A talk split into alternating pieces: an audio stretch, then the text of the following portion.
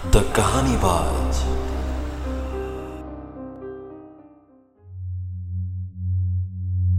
नमस्ते दोस्तों। स्वागत है आपका एक बार फिर से द कहानी बाज के कहानियों में।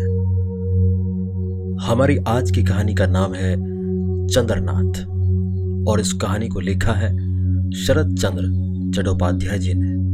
आज चंद्रनाथ का दूसरा एपिसोड होने जा रहा है। अब तक आपने सुना कि सरयू की शादी हो चुकी है और वो अपने ससुराल में एक खुशहाल ज़िंदगी जी रही है और सरयू की माँ काशी में ही रह जाती है। आज हम उसकी माँ से ही कहानी की शुरुआत करते हैं कि सरयू की माँ आखिरकार वहाँ कैसे ज़िंदगी जी रही है। तो चलिए, हम कहानी की ओर चलते हैं।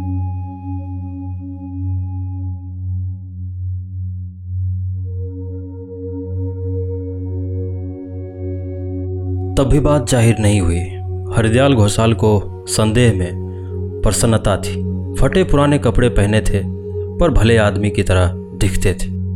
और आज दो तीन दिनों से ब्राह्मणी सुलोचना देवी के साथ गुप्त परामर्श कर रहे थे। सुलोचना सोचती, हरिदयाल यह नहीं जानता, किंतु वह जान गया था। आज दोपहर को दयाल ठाकुर और कैलाश चाचा बैठकर शतरंज खेल रहे थे। तभी आँगन में कुछ गोलमाल हो गया। कोई मधुर स्वर से कातर होकर दया की भीख मांग रही है, किंतु दूसरा कर्कश स्वर से बुरी तरह फटकार रहा है और धमकी दे रहा है। एक स्त्री है और एक पुरुष। दयाल ठाकुर ने कहा, काका, किसके घर में गोलमाल हो गया? कैलाश काका ने कहा, किस्त संभालो बाबा जी चुपचाप कुछ क्षण बीत गए। भीतर का झगड़ा बढ़ता देखकर दयाल ठाकुर उठ खड़े हुए। काका जरा बैठो, मैं देख आऊँ। काका ने उसकी कमीज का छोर पकड़कर कहा, अब की मात। दयाल ठाकुर फिर बैठ गया, किंतु झगड़ा किसी तरह कम नहीं हुआ तो दयाल ठाकुर उठ खड़ा हुआ, आँगन में जाकर देखा, सुलोचना उस आदमी के दोनों पैर पकड़े हैं। वह दबे गले से कह रहा है, मेरी बात मान लो, नहीं तो जो कहता हूँ वही करूँगा। सुलोचना रो पड़ी, मुझे क्षमा करो। तुमने बिल्कुल सर्वनाश कर दिया। जो कुछ रह गया है, उसको नाश मत करो। उसने कहा, तुम्हारी लड़की बड़े घर में पड़ी है। दो हज़ार रुपया नहीं दे सकती? मैं रुपया पाते ही चला जाऊँगा। सुलोचना ने कहा, तुम हो मत वाले दुष्चरित्र। दो हज़ार रुपये तुम्हारे लिए कितने दिन के हैं? तुम फिर आओगे। मैं किसी तरह तुम्हें रुपया नहीं दूँगी। मैं शराब छोड़ दूँगा, व्यवसाय करूँगा और फिर कभी तुम्हारे पास रुपया मांगने नहीं आऊँगा। सुलोचना ने उस बात का जवाब ना देकर ज़मीन पर माथा पटकते हुए हाथ जोड़कर कहा, दया करो, रुपये के लिए मैं सरयू से अनुरोध नहीं कर सकूँगी। दयाल ठाकुर नज़दीक आकर खड़े हो गए हैं या किसी ने नहीं देखा। इसी से ये बातें ज़ोर ज़ोर से होती रही। दयाल ठाकुर अब पास आकर खड़े हो गए। सहसा दोनों चौक गए। दयाल ठाकुर ने इस अपरिचित आदमी के पास आकर कहा, किसके हुक्म से तुम मेरे घर में आए? वो आदमी पहले तो ठिठक कर खड़ा रहा, परंतु उसके बाद जब समझा कि आना ठीक नहीं हुआ, तब वहाँ से सड़क जाने का उपक्रम करने लगा। ज़ोर से उसको पकड़कर हरिदयाल ने तेज आवाज़ में कहा, किसके हुक्म से? उसके मुँह से शराब की बू आ रही थी और सर्वांग से नीचता और दुराचर टपकता था। दयाल ठाकुर ने घृणा से होठ काट कर उसी तरह तेज स्वर में पूछा, मैं पूछता हूँ किसके हुक्म से? हुक्म कैसा? उस आदमी के चेहरे का भाव बदल गया। सहसा उसे याद आया हो कि अपनी प्रेमिका पर उसका ज़ोर है और इस घर पर भी उसका कुछ दावा है। दयाल ठाकुर इस तरह के जवाब से चिढ़ गया और क्रुद्ध होकर बोला, मतवाले बेटा, जानते हो, तुम्हें अभी जेल भेज सकता हूँ। उसने हँसी उड़ाते हुए कहा जानूँगा कैसे? दयाल ठाकुर मारने को उद्धत हो गए। जानूँगा कैसे? चल बेटा, अभी पुलिस को दूँगा। उस आदमी ने थोड़ा हंसकर ऐसा भाव प्रदर्शित किया, जैसे पुलिस के जाने से उसे विशेष आपत्ति नहीं है। कहा अभी दोगे दयाल ठाकुर ने धक्का देकर कहा हाँ अभी। उस आदमी ने धक्का संभाल कर स्थिर होकर गंभीर भाव से कहा, ठाकुर, एक बार की इतनी ताकत मत दिखाओ। पुलिस में या थाना में अविलंब दे दो। मैं तुमसे काशी छुड़वा सकता हूँ। जानते हो? दयाल ठाकुर पागल की तरह चिल्ला पड़े। बेटा पाजी, आज चालीस साल से मैं काशी में रह रहा हूँ। और अब तुम काशी छुड़वा दोगे? उन्होंने सोचा कि यह आदमी उन्हें गुंडों का भय दिखला रहा है। दूसरों को इससे डर होता, परंतु बहुत दिनों से काशीवास करने वाले दयाल ठाकुर को भय नहीं था। बोले, बेटा, मुझसे गुंडागिरी करोगे? गुंडागिरी नहीं ठाकुर, गुंडागिरी नहीं। पुलिस में चलो, वहीं सब बातें खुलेंगी। कौन सी बातें खुलेगी? जो जानता हूँ जिससे तुम काशी छोड़कर जाने का रास्ता नहीं पाओगे, जिससे देश भर के लोग सुनेंगे कि तुम जातिच्यूत अब्राह्मण हो। मैं और अब्राह्मण? गुस्सा ना करो ठाकुर।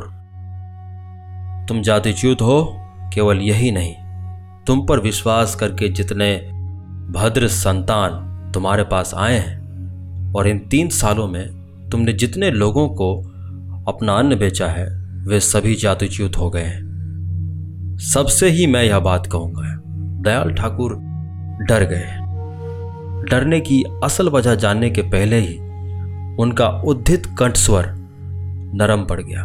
फिर भी कहा, मैंने लोगों की जाति मारी है? हाँ, और साबित करने का भार भी मुझ पर ही है। ठाकुर ने नरम होकर कंठ स्वर कुछ ढीला करके कहा, कौन सी बात है?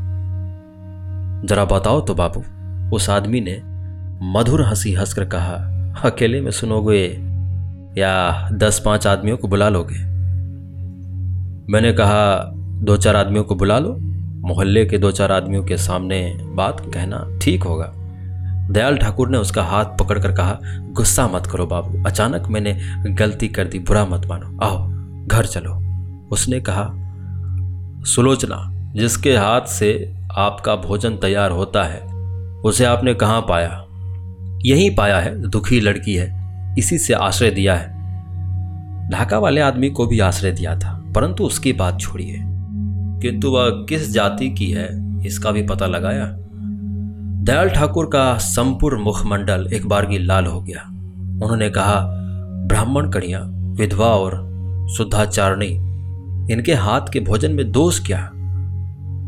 ब्राह्मण कणिया और विधवा की बात तो ठीक है, किंतु अगर कोई कुल त्याग करके चली जाए तो क्या उसे भी शुद्धाचारणी कहते हैं? कहीं उसके हाथ का खाया जाता है? दयाल ठाकुर ने जीप काटकर कहा शिव शिव शिव तब कैसे खाया जा सकता है? वही तो पंद्रह सोलह साल पहले तीन साल की एक लड़की के साथ सुलोचना ने घर छोड़ा और उसी को आश्रय देकर आपने अन्य पाँच लोगों का सर्वनाश कर दिया। सबूत? सबूत तो यही है, उसकी चिंता मत कीजिए। जिसके साथ तुमने कुल त्याग किया, वही पुराना, प्रेमास्पद रखाल भट्टाचार्य अभी ज़िंदा है। दयाल क्षण भर के लिए उस आदमी की ओर देखता रहा। उसके मन में आया, जैसे इसी का नाम रखाल है। बोले, तुम क्या ब्राह्मण हो? वह आदमी अपने मलिन कपड़ों के भीतर से उससे भी मलिन जनेऊ निकालकर हंसकर बोला, नहीं, ग्वाला, दयाल ने सरक कर बैठते हुए कहा, तुम तो बिल्कुल चमार जैसे लगते हो। खैर, नमस्कार। वह आदमी गुस्सा नहीं हुआ, बोला, नमस्कार, आपका अनुमान गलत नहीं है। मुझे चमार भी कहा जा सकता है, और मुसलमान या क्रिस्तन भी कहा जा सकता है। मैं जाति पाति नहीं मानता। मैं तो परमहंस हूँ। तुम बड़े पाखंडी हो। उसने कहा, मुझे इस बात की याद दिलाने की ज़रूरत है। यह मैं नहीं समझता। क्योंकि इसके पहले भी बहुतों ने बड़े अनुग्रह से ऐसा कहा। मैं क्या था, क्या हो गया, यह अब भी समझता हूँ। किंतु मैं ही रखाल दास हूँ। ज़्यादा क्रोध के कारण दयाल का चेहरा रक्तवर्ण हो गया। किसी तरह भाव दबाकर उसने कहा, अब क्या करना चाहते हो? सुलोचना को ले जाओगे? जी नहीं, इससे आपको खाने पीने में तकलीफ़ होगी। मैं इतना कृतज्ञ नहीं हूँ। जी दबाकर दयाल ने यह परिहास भी सह लिया। इसके बाद बोले, बाबा, आखिर क्या चाहते हो? फिर क्यों आए? रुपया चाहता हूँ। अत्यंत अर्थभाव के कारण ही आना पड़ा। केवल दो हज़ार मिल जाने पर चुपचाप चला जाऊँगा। यही कहने आया हूँ। इतना रुपया कौन देगा? वह जिसे गरज होगी, आप देंगे। सुलोचना का दमाद देगा। वह बड़ा आदमी है। दयाल उसका घमंड देखकर मन ही मन भयभीत हो गया। किंतु वह अत्यंत धूर्त और चलाक है। यह भी समझ गए। बोले, बाबू, मैं तो गरीब आदमी हूँ। इतना रुपया कभी आँख से नहीं देखा। तब सुलोचना के, जमाई दे सकते हैं, यही तेरा, किंतु वह नहीं देगा। उसे पहचाना नहीं तुमने? डर दिखलाकर उससे दो हज़ार रुपया लेने की बात तो दूर। दो पैसा भी नहीं पाया जा सकता। तुम बुद्धिमान आदमी हो, यह तो जान गया। परंतु वह और भी बुद्धिमान है, कोई और उपाय करो, यहाँ दाल नहीं करने की। दयाल के मुख की ओर कुछ देर तक स्थिर भाव से देखते रहने के बाद रखाल हंस पड़ा। बोला, इसकी फ़िक्र तो मुझे रही। देखा जाएगा। कोशिश करने पर अगर दयाल ने तुरंत ही रोक कर कहा, रुको बाबू, देखो, मुँह से कोई भद्दी बात मत निकालो। रखाल ने व्यंग से कहा, जो आ गया। परंतु अब तो बैठा नहीं जाता। मैंने कहा, उसका पता क्या है? दयाल बोले, सुलोचना से पूछो ना बाबू। रखाल ने कहा वह नहीं बतलाएगी, परंतु आप बतला देंगे। यदि ना बतलाऊं, रखाल ने शांत भाव से कहा, निश्चय ही बतलाएँगे, और ना बतलाने पर क्या करूँगा? यह तो पहले ही बतला दिया। दयाल का मुँह सूख गया। उन्होंने कहा, मैंने तुम्हारा कुछ भी तो नहीं बिगाड़ा, बाबू। रखाल बोला, नहीं, कुछ नहीं बिगाड़ा। इसी से तो अब कुछ करने को कहता हूँ। नाम धाम सुनकर जमाई बाबू को भी आशीर्वाद देता जाऊँगा और लड़की को भी एक बार देखता जाऊँ। बहुत दिनों से नहीं देखा। स्वभावता दयाल ठाकुर डर गए, किंतु मुँह पर साहस दिखलाकर बोले, मैं तुम्हारी मदद नहीं करूँगा। तुम्हारी जो इच्छा हो करो। अनजाने में जो पाप कर दिया, उसके लिए ना हो तो मैं प्रायश्चित करूँगा। मुझे डर किस बात का? डर कुछ भी नहीं। तब आज ही पंडों के मोहल्ले में यह बात खुलेगी। इसके बाद जैसे भी होगा, पता लगाकर सुलोचना के दामाद के पास जाऊँगा और वहाँ भी यह बात खोल दूँगा। नमस्कार ठाकुर, मैं चला। यह देखकर कि सचमुच ही वह चला जा रहा है। दयाल ने उसका हाथ पकड़कर फिर बैठाया और मधुर कंठ से कहा, बाबू, तुम थोड़े में ही छोड़ देने लायक आदमी नहीं हो। यह समझता हूँ। गुस्सा मत करो। मेरी बात सुनो। इस बीच तुम यह बात लेकर उपद्रत मत मचाओ। हफ़्ते भर बाद आओ तो जो हो सकेगा करूँगा। याद रखना, उस दिन इस तरह टालने से काम नहीं चलेगा। दयाल ने तेज नज़र से उसके मुँह की ओर देख कर कहा, बाबू, तुम क्या सचमुच ही ब्राह्मण के लड़के हो? जी। दयाल ने लंबी सांस छोड़कर कहा, आश्चर्य। अच्छा हफ़्ते भर बाद ही आओ। इस बीच फिर उपद्रव मत करना, समझे? जी। कहकर रखाल ने दो एक कदम जाकर ही लौट खड़े होकर कहा, अच्छी बात है, केवल दो ही रुपया दे दो। अरे मैया, मनी बे कहाँ खो दिया? कहकर दांत निकालकर हंसने लगा। दयाल मारे गुस्से की उसकी ओर देख नहीं सके। चुपचाप दो रुपये निकालकर उसके हाथ पर रख दिए और वह उन्हें पॉकेट में गोज कर चल दिया। वह चला गया, परंतु दयाल वहीं स्तब्ध रहकर बैठे रह गए। उनका सर्वांग जैसे हज़ारों बिच्छों के दशन से चलता जा रहा था। किंतु सुलोचना कहाँ है? आज तीन दिन से हरिदयाल, आहार, निद्रा, पूजा पाठ, यात्रियों की खोज, सब कुछ काम करके, हाय हाय करके समस्त काशी खोज कर भी जब उसे नहीं पा सके, तब घर लौटकर माथा ठोंक कर बोले, हे विशेश्वर, यह क्या किया? अनाथ पर दया करके आखिर मैंने कौन सा पाप कर दिया? गली के अंत में कैलाश काका का घर है। हरिदयाल ने वहाँ आकर देखा, कोई नहीं था। पुकारा, काका, क्या अंदर हो? किसी की आहट ना पाकर उन्होंने अंदर आकर देखा कि कैलाश एक चिराग के सामने शतरंज बिछाकर अकेले ध्यान मग्न बैठे हैं। बोले, काका अकेले बाजी खेल रहे हो? काका ने देखकर कहा, आओ बाबा जी जरा यह चाल बदलाओ तो देखो। हरिदयाल ने उदास होकर मन ही मन गाली देकर कहा, वहाँ जाती जा रही है और यह कहता है कि बाजी की चाल बचाओ। कैलाश के कान में आधी बात गई, आधी नहीं। पूछा, क्या कहा काका जी कौन सी बातें? वही उस दिन मेरे घर के अंदर का गोलमाल। कैलाश ने कहा, नहीं बाबा जी, ठीक से नहीं सुन पाया। गोलमाल शायद बहुत धीरे हुआ था, किंतु उस दिन वह तुम्हारा दांव खूब दबाए था। हरदयाल ने मन ही मन उसे बुरा भला कहते हुए कहा, सो तो दबाया था, परंतु बातचीत क्या नहीं सुनी? कैलाश ने क्षण भर सोचकर कहा, नहीं, कुछ भी नहीं समझ पाया। परंतु धीरे धीरे गोलमाल किया कैसे?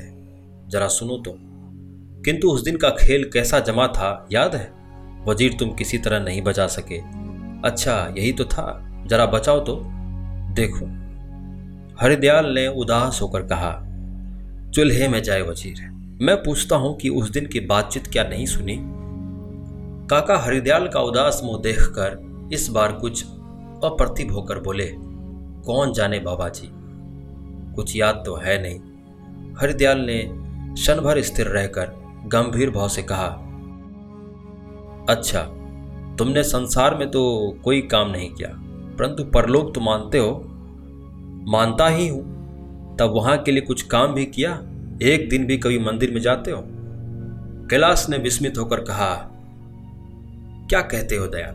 मंदिर नहीं जाता, कई दिन गया हूँ। दयाल उसी तरह गंभीर होकर कहने लगा तुम इन बीस सालों से काशीवास कर रहे हो। किंतु शायद बीस दिन भी जाकर दर्शन नहीं किया। पूजा पाठ तो दूर की बात है। कैलाश ने प्रतिवाद करके कहा, नहीं दयाल, बीस दिनों से अधिक होगा। तुम क्या जानते हो बाबा जी समय नहीं मिलता। इसी से पूजा वूजा नहीं हो पाती। यही देखो ना, सवेरे ही शंभू मिश्रा के साथ एक बाजी बैठना ही पड़ता है। अच्छा खेलता है। एक बाजी खत्म होने में ही दोपहर हो जाती है। उसके बाद नहाते खाते दिन ढल जाता है। इसके बाद बाबा जी गंगा पांडे का जो भी कहो, पर उसका खेल तारीफ़ करने लायक है। उस दिन तो मुझे माथी कर दिया था। घोड़ा और हाथी दोनों कोने में दबे हैं। मैंने कहा, शायद अब रहने भी दो काका, दोपहर को क्या करते हो? वही बताओ। दोपहर को गंगा पांडे के साथ उसके दोनों हाथी, अभी देखो ना, दयाल ने बिल्कुल उदास होकर उसे रोकते हुए कहा हो गया हो गया। दोपहर गंगा पांडे के साथ और शाम मुकुंद घोष के बैठक खाने में। फिर तुम्हें समय ही कहाँ है? कैलाश चुप हो गया। हरिदयाल लगभग गंभीर होकर उपदेश देने लगा। किंतु काका, अब अधिक दिन भी तो नहीं रहे। परलोक के लिए भी तैयारी होना चाहिए। उसके लिए भी कुछ चिंता करने की ज़रूरत है। इन दावों की गठरी को साथ नहीं ले जा पाओगे। कैलाश हठात हो हो करके हँसते हुए उठ गया और बोला, नहीं दयाल, दावों की गठरी शायद साथ नहीं ले जा पाऊँगा। और तैयार होने की बात कहते हो। बाबा जी, तैयार तो मैं हूँ ही। जिस दिन बुलावा आएगा, उसे किसी के हाथ में देकर निश्चिंत हो जाऊँगा। उसके लिए चिंता किस बात की? कुछ भी नहीं, कोई शंका नहीं होती। कुछ भी नहीं, कोई शंका नहीं होती। कुछ भी नहीं बाबा जी कुछ भी नहीं। जिस दिन मेरी कमला चली गई, जिस दिन मेरी आँखों के सामने मेरे ही कमल चरण ने आँखें मूंद ली, उस दिन से चिंता और भय इत्यादि झंझटें उनके पीछे चली गई। कैसे वह सब गया, यह बात मैं कभी नहीं जान पाया बाबा जी कहते कहते बुढ़े की दोनों आँखें छलछला आई। दयाल ने रोक कर कहा, छोड़ो वे सब बातें। अब मेरी बात सुनोगे? बोलो बाबा जी दयाल ने तब उस दिन की कहानी एक एक करके बतला कर कहा, अब उपाय क्या है? सुनते सुनते कैलाश का हमेशा खुश रहने वाला चेहरा भी उदास हो गया। उदास स्वर से उसने कहा, ऐसा नहीं हो सकता हरिदयाल। सुलोचना सती सावित्री थी। दयाल ने कहा, मैंने भी वही सोचा था, किंतु स्त्रियों के लिए सब कुछ संभव है। तौबा है। ऐसी बात ज़ुबान पर मत लाओ।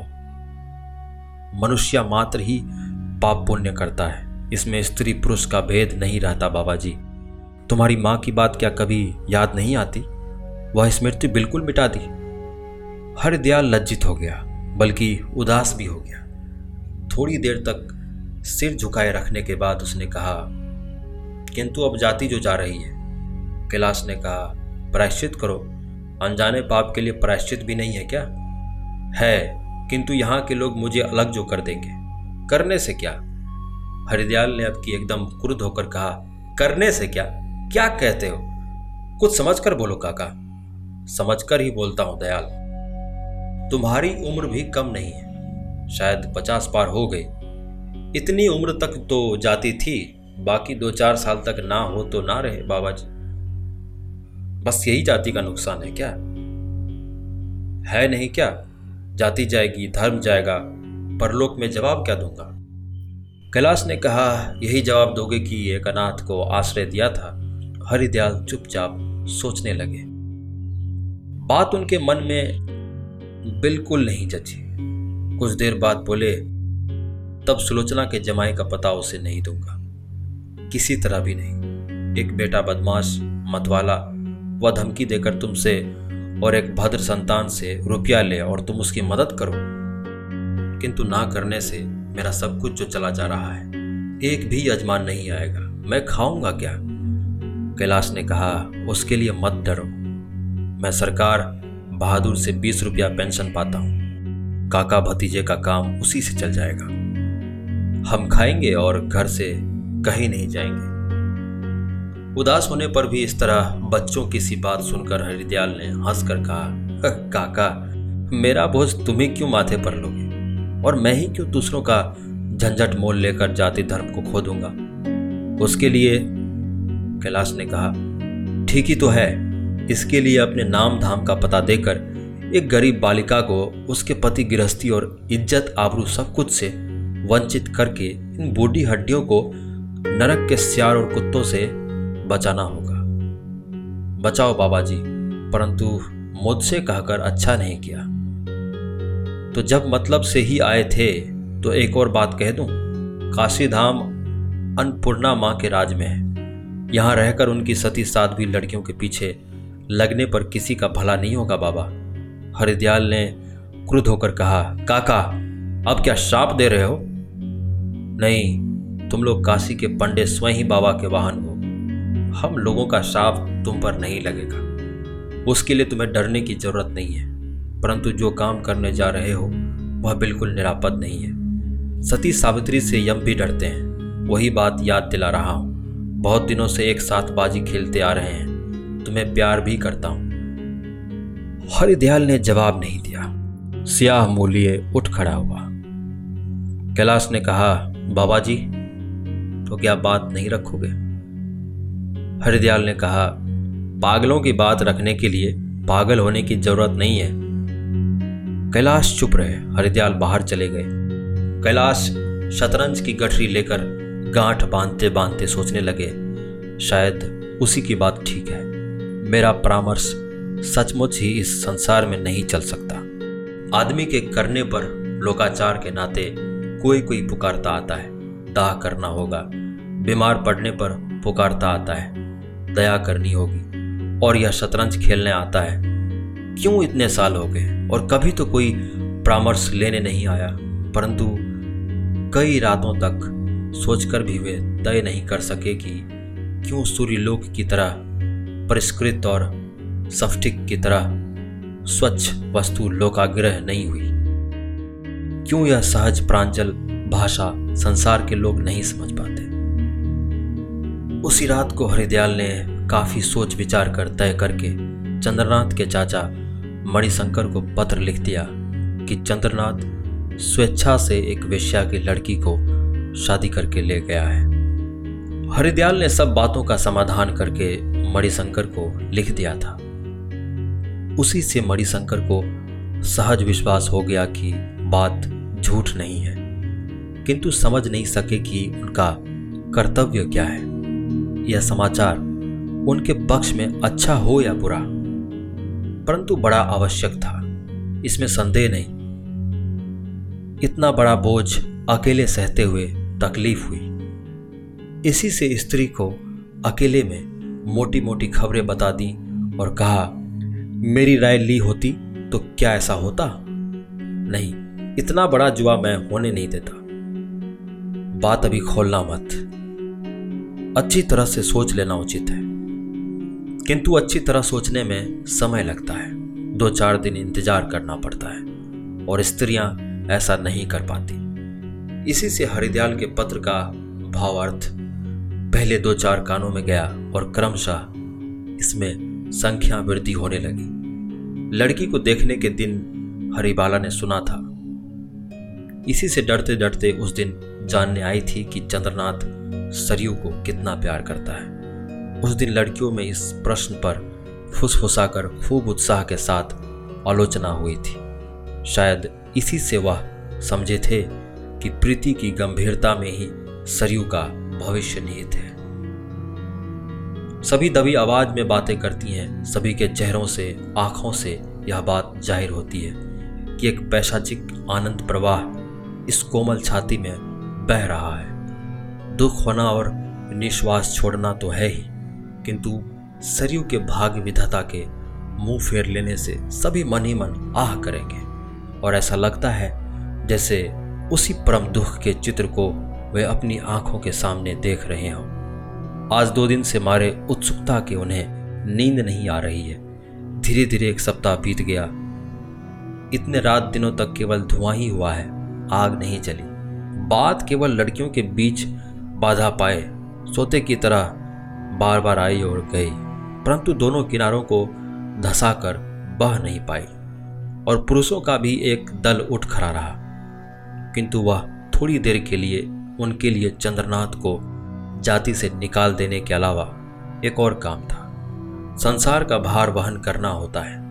बिल्कुल शरीर छोड़ देने पर बड़ी देर तक बैठने को जगह नहीं मिलती।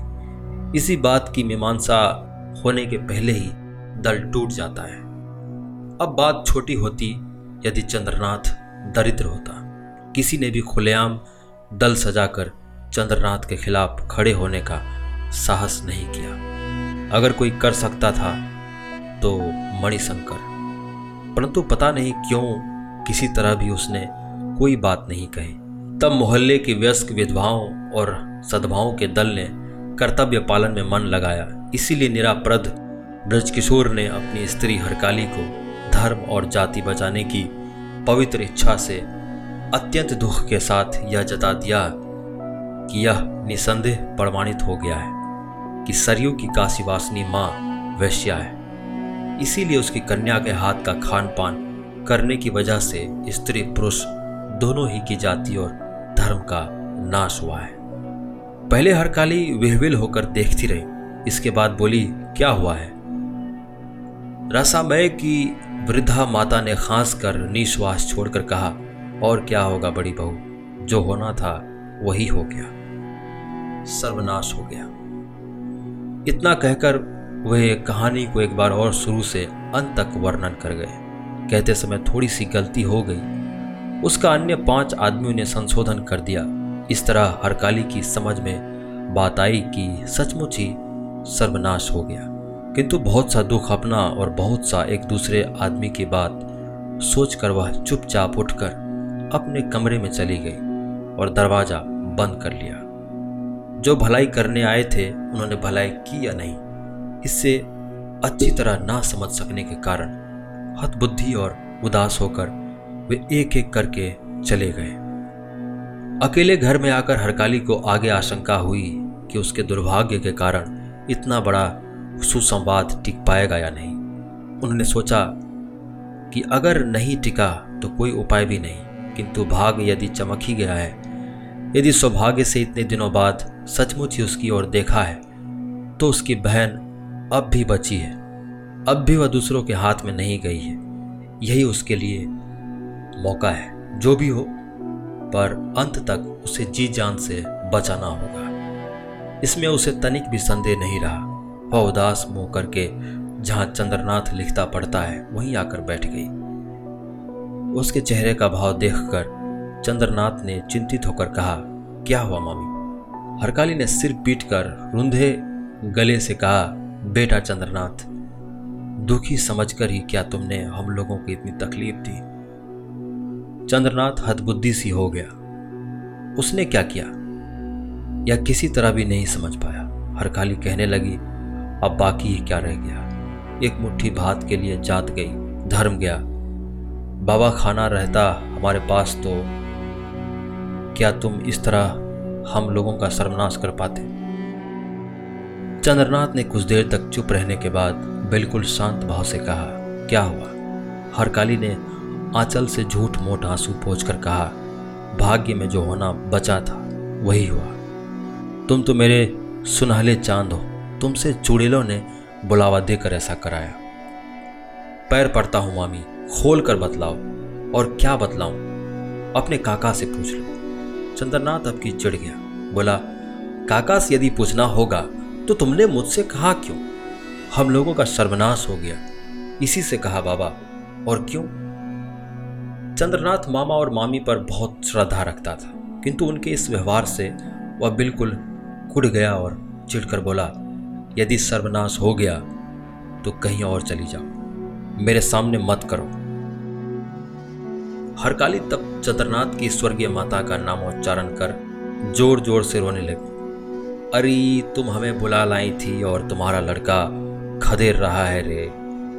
चंद्रनाथ ने व्याकुल होकर मामी का हाथ पकड़कर कहा, कैसे समझूँगा मामी कि तुम्हारा सर्वनाश कैसे हुआ? केवल सर्वनाश ही सर्वनाश कर रही हो। किंतु अब तक कोई बात नहीं कह पाई। हरकाली ने एक बार आँख पोछ कर कहा, कुछ नहीं जानते बाबा? नहीं, काशी से तुम्हारे, पंडे ने तुम्हारे काका को पत्र लिखा है। क्या लिखा है? हरकाली ने तब थूक निकलकर सिर हिलाकर कहा, काशी में तुम्हें अकेले पाकर चुड़ैलों ने बुलावा देकर तुम्हारी शादी वेश्या से करा दी है। चंद्रनाथ ने आँखें फाड़कर देखते हुए कहा, किसकी? हाथ से सिर पीट कर बोली, तुम्हारी। चंद्रनाथ ने नज़दीक आकर धैर्य से पूछा, वेश्या के साथ शादी हुई है मेरी? हाँ इसका मतलब कि शादी से पहले सरयू वेश्यावृत्ति करती थी। मामी उसे दस साल की उम्र में ही घर लाया था। यह बात क्या तुम भूल गई? सो ठीक नहीं जानती चंद्रनाथ, परंतु काशी में उसकी माँ का बड़ा नाम है। तब सरयू की माँ वेश्यावृत्ति करती है। वह खुद नहीं हरकाली ने मन ही मन घबरा कर कहा, वह तो एक ही बात हुई बाबा, एक ही बात। चंद्रनाथ ने धमकाते हुए कहा, किससे क्या कह रही हो मामी? तुम क्या पागल हो गई हो? धमी सुनकर हरकाली रोमांसी सी होकर कहने लगी, पागल होने की तो बात है ही बेटा, हम दोनों को प्रायश्चित करने दो। इसके बाद जिस और दोनों आँखें जाएँगी, उसी ओर हम चले जाएँगे। इससे अच्छा तो भीख मांग कर खाना है। चंद्रनाथ ने गुस्सा होकर कहा, यही अच्छा है। तो चली जाऊँ? चंद्रनाथ ने मुँह फेर कर कहा, जाओ। तब हरकाली ने और ज़ोर से माथा पीट कर हाय रे दुर्भाग्य, अंत में क्या यही लिखा था? चंद्रनाथ ने मुँह फेर कर गंभीर भाव से कहा, अब भी साफ़ साफ़ नहीं बतलाओगी। सब तो बतला चुकी कुछ भी नहीं बतलाया, चिट्ठी कहाँ है? तुम्हारे काका के पास उसमें क्या लिखा है? वह भी तो बतला चुकी। चंद्रनाथ लौटकर एक चौकी पर लेट गया। गंभीर लज्जा और घृणा से उसके सिर से लेकर पैरों के तलबे तक सिहर गए और शरीर से पसीना छूटने लगा। उसके मुँह से केवल इतना ही निकला, छी। हरकाली उसके चेहरे की ओर देखकर मन ही मन डर गई इतना भीषण कठोर भाव किसी मृतक के चेहरे पर भी नहीं देखा होगा। वह चुपचाप उठ गई। चंद्रनाथ ने कहा, चिट्ठी कहाँ है देखो? मणिशंकर ने चुपचाप बक्स खोलकर एक चिट्ठी उसके हाथ पर रख दी। चंद्रनाथ ने पूरी चिट्ठी को दो बार पढ़कर सूखे मुँह से प्रश्न किया, प्रणाम। रखाल दास खुद ही आ रहा है। उसकी बात का क्या भरोसा? सो कह नहीं सकता जो अच्छा समझना, करना। वह किस लिए आ रहा है? इस बात को प्रमाणित करने से उसका लाभ? लाभ की बात तो चिट्ठी में लिखी है, दो हज़ार रुपया चाहता है। चंद्रनाथ ने उसके मुँह की ओर स्थिर दृष्टि रखकर सहज भाव से कहा, यह बात अगर नहीं फूटी होती तो वह धमकी देकर रुपया ले जाता। किंतु उसकी इस आशा पर पाला पड़ गया। एक तरह से इसने उपकार ही कर दिया, इतना रुपया बचा दिया। मणिशंकर मारे लाज के मर गया। इच्छा हुई कि कह दे कि उन्होंने यह बात नहीं कही। किंतु तुरंत याद हो आया कि उन्हीं के ज़रिए बात खुली थी। स्त्री को वे ही ना बतलाते तो कौन जान पाता। इसीलिए सिर झुकाए बैठे रहे। चंद्रनाथ ने फिर कहा, यह गाँव हम लोगों का है। एक हीन, लंपट और भिखारी मेरा अपमान करने के लिए मेरे गाँव में, मेरे घर किस हिम्मत से आ रहा है, यह मैं आपसे नहीं पूछना चाहता। किंतु आज मैं आपसे यह बात पूछना चाहता हूँ, काका, कि मेरी मौत होने पर क्या आपको खुशी होगी? मणिशंकर ने जीव काट कर कहा, छी छी छी, ऐसी बात ज़ुबान पर मत लाओ, चंद्रनाथ। चंद्रनाथ ने कहा, और किस दिन लाने की आवश्यकता नहीं पड़ेगी? आप मेरे पूज्य हैं। आज अगर कोई अपराध कर दूँ तो क्षमा कीजिएगा। आप मेरी समस्त धन संपत्ति ले लीजिए और खुश हो जाइए। मैं जा रहा हूँ। वहाँ केवल महावर खर्च भेजा कीजिए। ईश्वर की शपथ खाकर कहता हूँ कि इससे अधिक और कुछ नहीं चाहूँगा। किंतु मेरा यह सर्वनाश मत कीजिए। उसका गला रूंद आया और होठ दांत तले दबाकर ही अपना उच्छ्वासित कंदरन रोक सका। मणिशंकर उठ खड़े हुए और चंद्रनाथ का दाहिना हाथ पकड़कर रो पड़े। बोले, बेटा चंद्रनाथ, स्वर्गीय भाई की तुम एकमात्र संतान हो। मैं भीख चाहता हूँ, बेटा। बुढ़े का और तिरस्कार मत करो। चंद्रनाथ मुँह फेर कर आँखों से आँसू पोछ कर कहा, तिरस्कार नहीं करता काका, किंतु इतने बड़े दुर्भाग्य के बाद देश छोड़ देने के अलावा मेरे लिए अन्य कोई रास्ता नहीं। यही बात मैंने आपको बतला दी। मणिशंकर ने विस्मय के स्वर में कहा, देश का त्याग क्यों करोगे? अनजाने में ऐसी शादी की है, इसमें शर्माने की कोई बात नहीं। केवल प्रायश्चित करने की आवश्यकता होगी। चंद्रनाथ चुप हो रहा। मणिशंकर ने उत्साहित होकर फिर कहा, उपाय काफ़ी है। बहू का परित्याग करके एक गुप्त प्रायश्चित करो। फिर विवाह करके गृहस्थ बन जाओ। हर तरफ़ से भलाई होगी। चंद्रनाथ सिहर उठा। मणिशंकर ने यह लक्ष्य किया और स्थिर दृष्टि से उसके चेहरे की ओर देखते रहे। किसी तरह भी मैं उसका परित्याग नहीं कर सकूँगा, काका। मणिशंकर ने कहा, कर सकोगे चंद्रनाथ। आज आराम करो, कल स्थिर चित्त से सोच देखना कि यह काम मुश्किल नहीं। बहू को किसी तरह भी घर में नहीं रखा जा सकता। किंतु बिना प्रमाण के आप इस त्याग की अनुमति किस तरह दे रहे हैं? वृद्ध ने कुछ देर तक सोचकर कहा, कोई उपाय तो करूँगा ही, किंतु तुम्हें भी आखिरी त्याग करना ही पड़ेगा। त्याग करके प्रायश्चित करने पर ही कालिख मिटेगी। कौन मिटाएगा? मैं मिटाऊँगा। किंतु बिना कुछ खोज पूछ किए ही। इच्छा हो तो खोज पूछ कर लो। परंतु यह बात झूठ नहीं है। यह मैं निश्चित रूप से कह सकता हूँ। चंद्रनाथ घर लौटकर अपने कमरे का दरवाज़ा बंद करके चारपाई पर लेट गया। मणिशंकर ने कहा था कि सरयू का त्याग करना होगा। चारपाई पर पड़कर शून्य दृष्टि से ऊपर देखते हुए, आदमी नींद में जैसे कोई बात करता है, ठीक उसी तरह वह इस एक बात को बार बार दोहराने लगा। सरयू का त्याग करना होगा वह वेश्या की लड़की है। सरयू का त्याग करना होगा वह वेश्या की लड़की है। इस बात को उसने कई बार कई तरह से अपने मुँह से कहा, अपने कान से सुना, पर कुछ समझ नहीं पाया। उसने सरयू का त्याग कर दिया है। सरयू घर में नहीं है, कमरे में नहीं है, आँख के सामने नहीं है, आँखों की ओट में भी नहीं है, वह अब उसकी नहीं है। ये चीज़ ठीक ठीक क्या है? उसकी संपूर्ण आकृति कैसी है? इस बात को लाख कोशिश करने पर भी वह नहीं समझ सका। और मणिशंकर ने कहा था कि कार्य मुश्किल नहीं है। कार्य मुश्किल है या आसान? किया जा सकता है या नहीं? इसे समझने की शक्ति आदमी के दिमाग में है या नहीं? यह भी तय नहीं कर सका। वह निर्जीव की तरह पड़ा रहा और फिर सो गया। सोने पर कितने ही स्वप्न देखे, कोई अस्पष्ट था, कोई धुंधला और नींद में एक स्पष्ट वेदना उसके अंग प्रत्यंग में सामने लगी। यह भी उसने अनुभव किया। इसके बाद शाम होते ही उसकी नींद खुली और वह उठ बैठा। उसकी मानसिक स्थिति ऐसी जगह पर रुकी थी कि माया ममता के लिए उसमें कोई जगह नहीं थी। और क्रोध व घृणा करने की भी क्षमता नहीं थी। केवल एक अव्यक्त और घोर लज्जा के बोझ से उसका शरीर और मन धीरे धीरे अवश्य और अवनत होकर एक बार की मिट्टी में मिल जाने का उपक्रम करने लगा। इसी समय नौकर बत्ती जलाकर ले आया और उसके बंद दरवाज़ा खटखटाते ही चंद्रनाथ घबरा कर उठ बैठा तथा दरवाज़ा खोलकर कमरे में ही चहलकदमी करने लगा। आँख के सामने आलोक आते ही मोह का बादल अपने आप स्वच्छ हो आया था। और उसी के भीतर से अब हठात संदेह हो आया कि क्या यह बात सच है? खुद सरयू क्या यह सब जानती है? जान सुनकर भी उसकी सरयू उसी का इतना बड़ा सर्वनाश करेगी। इस बात पर चंद्रनाथ किसी तरह भी विश्वास नहीं कर पाया। वह जल्दी से कमरा छोड़कर सरयू के शन कक्ष में उपस्थित हुआ। शाम का चिराग जलाकर सरयू बैठी थी। पति को देखकर जल्दी से उठ खड़ी हुई। उसके चेहरे पर भय और उद्वेग का चिन्ह भी नहीं था। लगता था कि उसके शरीर में एक बूंद खून ना हो। चंद्रनाथ ने एक बार की पूछा, सब सुन चुकी हो? सरयू ने सिर हिलाकर कहा, हाँ, सच है। चंद्रनाथ चारपाई पर बैठ गया। इतने दिनों तक बतलाया क्यों नहीं?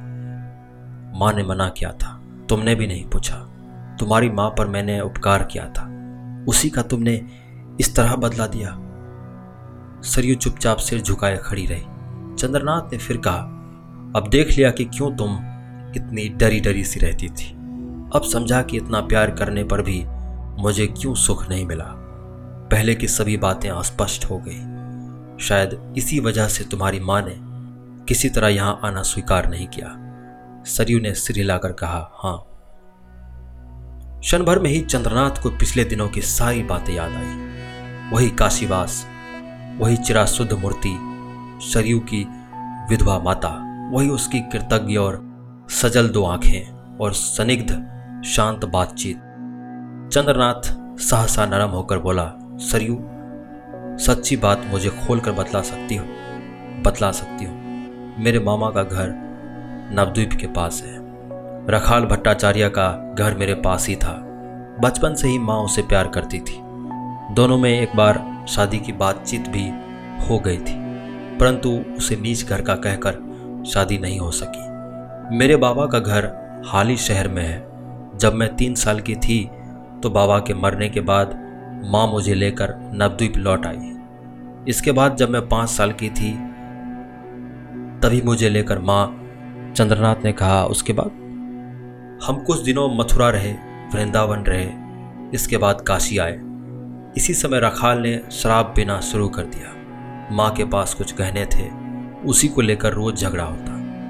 उसके बाद एक रात को वह सब कुछ चुरा कर भाग गया। उस समय माँ के हाथ में एक पैसा भी नहीं था। सात आठ दिनों तक हम भीख मांगकर किसी तरह रहे। इसके बाद जो कुछ हुआ, वह तुम खुद ही जानते हो। चंद्रनाथ के माथे में जैसे आग लगी, सरयू के मुँह की ओर क्रूर दृष्टि से देखकर उसने कहा, छी छी, सरयू, तुम ऐसी हो। तुम लोग ऐसे हो। सब कुछ जानबूझकर भी तुमने हमारा इस तरह सर्वनाश किया। यह तो मैंने सपने में भी नहीं सोचा था कि तुम वहाँ पतिता हो। सरयू की आँखों से टप टप करके आँसू गिरने लगे। वह चुपचाप सिर झुकाए खड़ी रही। चंद्रनाथ यह नहीं देख पाया। अधिक कठोर होकर बोला, अब उपाय क्या है? सरयू ने आँखों के आँसू पोछकर धीरे धीरे कहा, तुम बतला दो तो पास आओ। सरयू के पास आने पर चंद्रनाथ ने ज़ोर से उसका हाथ पकड़कर कहा, लोग तुम्हारा त्याग करने को कहते हैं, किंतु मुझमें यह साहस नहीं। तुम्हें विश्वास नहीं होता। मैं सब विश्वास हार चुका हूँ। क्षण भर में ही सरयू के उदास पीले चेहरे पर रक्त की एक रेखा झलक आई। अश्रु मलिन आँखें क्षण भर के लिए चमक आई। उसने कहा, मुझे विश्वास नहीं। कुछ नहीं कुछ नहीं। तुम सब कुछ कर सकती हो। सरयू ने उसके मुँह के पास मुँह लाकर अविचलित स्वर में कहा, तुम मेरे क्या हो? या तुम नहीं जानते हो? एक दिन मुझे अपनी ओर देखने को तुमने कहा था। आज एक बार मेरी ओर देखो। आज मैं उपाय बतला दूँगी। बोलो, सुनोगे? सुनूँगा। बतलाओ, क्या उपाय है? सरयू ने कहा, मेरे जहर खा लेने पर और उपाय की क्या आवश्यकता है? चंद्रनाथ की पकड़ और कड़ी हो गई, जैसे भाग नहीं पाता हो। बोला, हो गया। सरयू हो गया। जहर खा पाओगी? खा पाऊँगी खूब सावधानी से खूब छिपाकर। वही होगा। आज ही। सरयू ने कहा अच्छा आज ही। चंद्रनाथ को जाते देखकर उसने पति के दोनों चरणों को पकड़कर कहा, मुझे आशीर्वाद भी नहीं दिया। चंद्रनाथ ने ऊपर की ओर देखकर कहा, अभी नहीं। जब चली जाओगी, जब मृत देह जलकर खाक हो जाएगा तब आशीर्वाद दूँगा सरयू ने पैर छोड़कर कहा, वही सही। चंद्रनाथ के चलने के लिए उद्धत होते ही एक बार और दरवाजे पर पीठ लगाकर रास्ता रोककर खड़ी होकर बोली, मेरे जहर खाने पर तुम पर कोई विपत्ति नहीं आएगी। कोई नहीं। किसी को कुछ संदेह तो नहीं होगा। अवश्य होगा, पर रुपया देकर लोगों का मुँह बंद कर दूँगा। सरयू ने कहा, बिछौने के नीचे एक चिट्ठी रख जाऊँगी। वही देखना। चंद्रनाथ नज़दीक आकर उसके माथे पर हाथ रखकर बोला, वही करना। अच्छी तरह से लिखकर नीचे अपना नाम स्पष्ट लिख देना। कोई यह ना समझ पाए कि मैंने तुम्हारा खून किया है। एक बात और करना कि घर का दरवाज़ा और जंगला अच्छी तरह से बंद कर लेना, ताकि कोई भी आवाज़ बाहर ना आए। मैं सुन ना पाऊँ। सरयू ने दरवाज़ा छोड़कर ज़मीन पर लेटकर एक बार प्रणाम किया तथा पद्धुली लेकर उठ खड़ी हुई और बोली तो जाओ। कहते ही उसे संदेह हुआ। हाथ पकड़कर बोली, रुको, थोड़ी देर और खड़े रहो। वह चिराग नज़दीक लाकर पति के मुँह की ओर अच्छी तरह देखकर चमक उठी। चंद्रनाथ की दोनों आँखों में अमानसिक तेज चमक थी, जो विक्षिप्त सी चकमका गई। चंद्रनाथ ने कहा, आँखों में क्या देखती हो, सरयू? सरयू ने क्षण भर चुप रहकर कहा, कुछ नहीं। अच्छा जाओ। चंद्रनाथ धीरे धीरे बड़बड़ाते हुए बाहर हो गया। यही ठीक है। आज ही।